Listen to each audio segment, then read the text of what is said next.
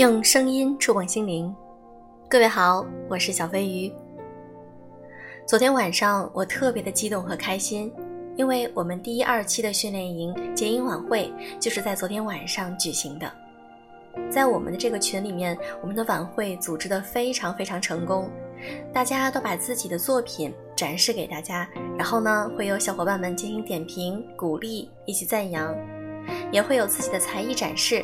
真的是非常丰富多彩，而且让我很感动的是，他们每一位在接受完我的课程训练之后，都有很大很大的进步，真的是让我难以取舍，到底谁是第一名，谁是第二名。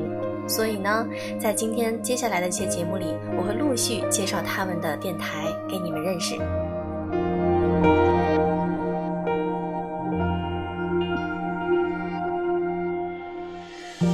从很多的小细节和我参加的一些活动，以及我开设的训练营里面，就会发现，现在的女生们真的越来越努力，女性在社会中得到了更多的肯定，并且也获得了自己的很多价值感。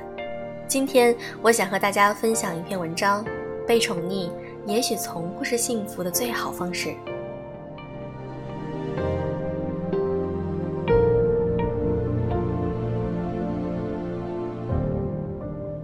我的一个读者最近疯狂地给我发信息，说自己面临情绪崩溃。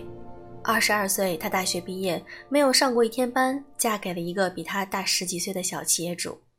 过完十年一儿一女的幸福生活之后，丈夫在时代浪潮里突然觉得力不从心，生意也每况愈下。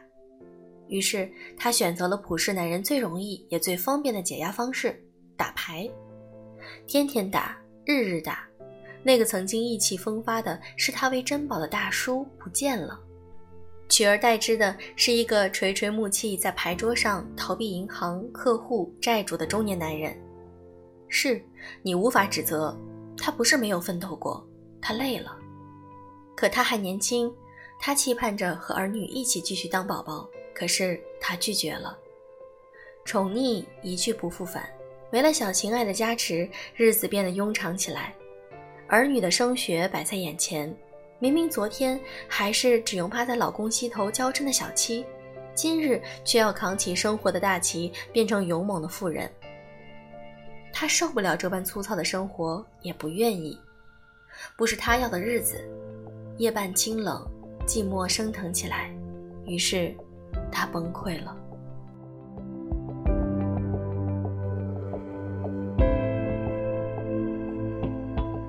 我不知道有多少中国父母都曾认为这是一桩最好的婚事，男人扛大事儿，女人不想事儿，他们不愿女儿操心，也心甘情愿地看儿媳安分守己。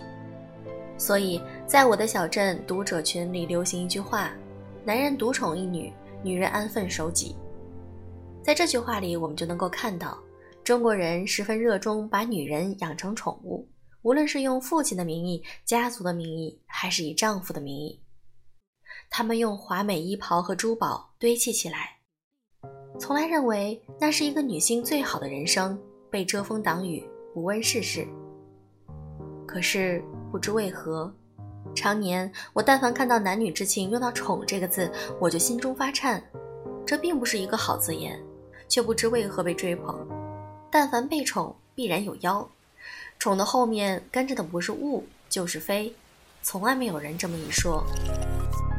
可以宠你，就可以宠别人。且人本趋利爱懒，但凡不用做事，没有人愿意奋斗。倘若没有小小压力逼迫，最后的最后，终于把志气宠绝。当了十年不想事儿的女人，一朝要爬起来，谈何容易？罗子君只是小说里的人物，现实里的奋斗并不好看。它意味着不体面、不慵懒、不谦虚，处处都是凶狠。无数温室的女性，光要看到从此自己去蓬头垢面、恶狠狠地去与世界还价那一面，就已经被自己丑疯了，宁愿拎着爱马仕去跳楼。你说，究竟什么是女性最好的人生？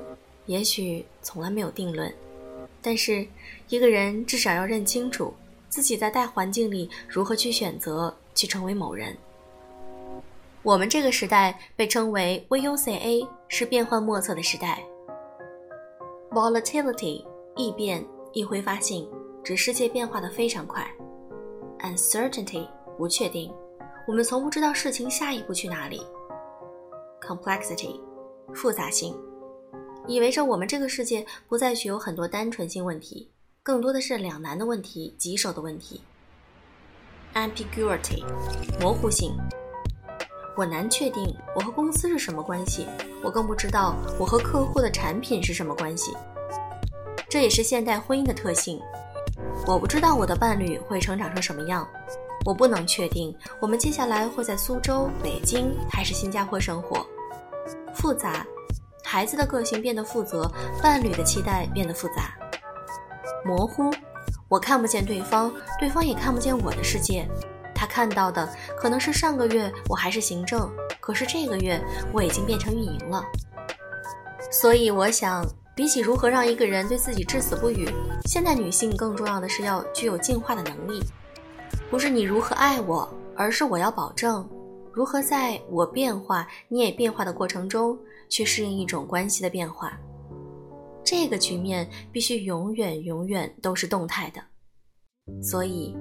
什么相似婚姻，什么互补，什么男主外女主内，什么夫妻二人把一生奉献给儿子，什么男公务员女老师，什么这些曾经被固化成幸福模块的婚姻模式，都已经在 VUCA 的世界里变得无比玄幻和易碎。这些你越是以为是保障的，就越可能成为你的死局。这个时候，我才发现，但凡幸福的关系，都变成了一对男女在共舞。势均力敌，你进我退，这需要双方都有强大的双商，甚至是家人。我一对朋友夫妇和十六岁的高中儿子生活在一起，在他们家，所有人都是必须要做家务的，那就是全家人都非常明确，每个人都是 A 加 B 的生活，A 是自己的工作和学习，B 是作为一个人要洗的衣服、要做的家务，这样母亲不会抱怨。父亲不会懈怠，儿子不会反抗，谁下班放学早，谁就负责做饭。在三个人的动态中，他们完成了一种非常有力的链接，每个人都保证最好的精力、状态、情绪去面对第二天的生活。换句话来说，在未来，假如你不够灵魂，不够有进化力，不够有认知能力，你连婚姻都结不好，你连家都待不下去。婚姻在这个时代，真正的成为了高智商和聪明人才能一起玩好的游戏，而不是靠着荷尔蒙的本能就结合繁衍的一个本能。婚姻从下半身的渴望，真正变成了走脑的棋局。但凡有一个猪队友，无论男女都会崩盘。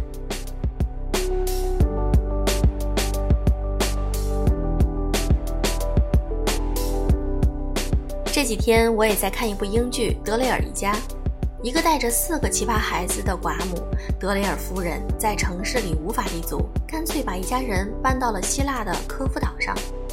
在这座岛上，她迸发出惊人的适应力，也保持着她作为一个母亲对孩子们的精神关爱和体贴。这个女性的力量让我似乎看到一种强大，那是一种从来不认为被宠溺是幸福的模式。Yes，生活是残酷的，可是我们必须要放下那些等待条件。我们要明天、今天和未来的关系，我们要协调好各个元素的内在连结。我们要随时准备好，不是房子会脏，而是房顶会掉下来。我们要十分明白，一个人需要成为一个人，必须要度过磨砺与孤寂。这也是为什么，即便是被四个孩子所纷扰的德雷尔夫人，在天气晴好的时候，也能够抽着烟、擦着口红，去海边和男人们打情骂俏、聊聊天。她没有完全放弃她自己，她也没有完全乞求生活，她不完全是一个母亲，也不完全拒绝成为一个母亲。她在适应无数种变化中，真正成为了一只勇敢的变色龙。一个男人曾经萌生愿意养你的意愿，笑笑就好，这是你的福气。而你，假如拒绝那份圈养，这是他的福气，更是你的幸运。假如这世界有物竞天择这回事儿，那么宠溺是一种淘汰，而扛着压力适应变化一定才是女性最后的进化。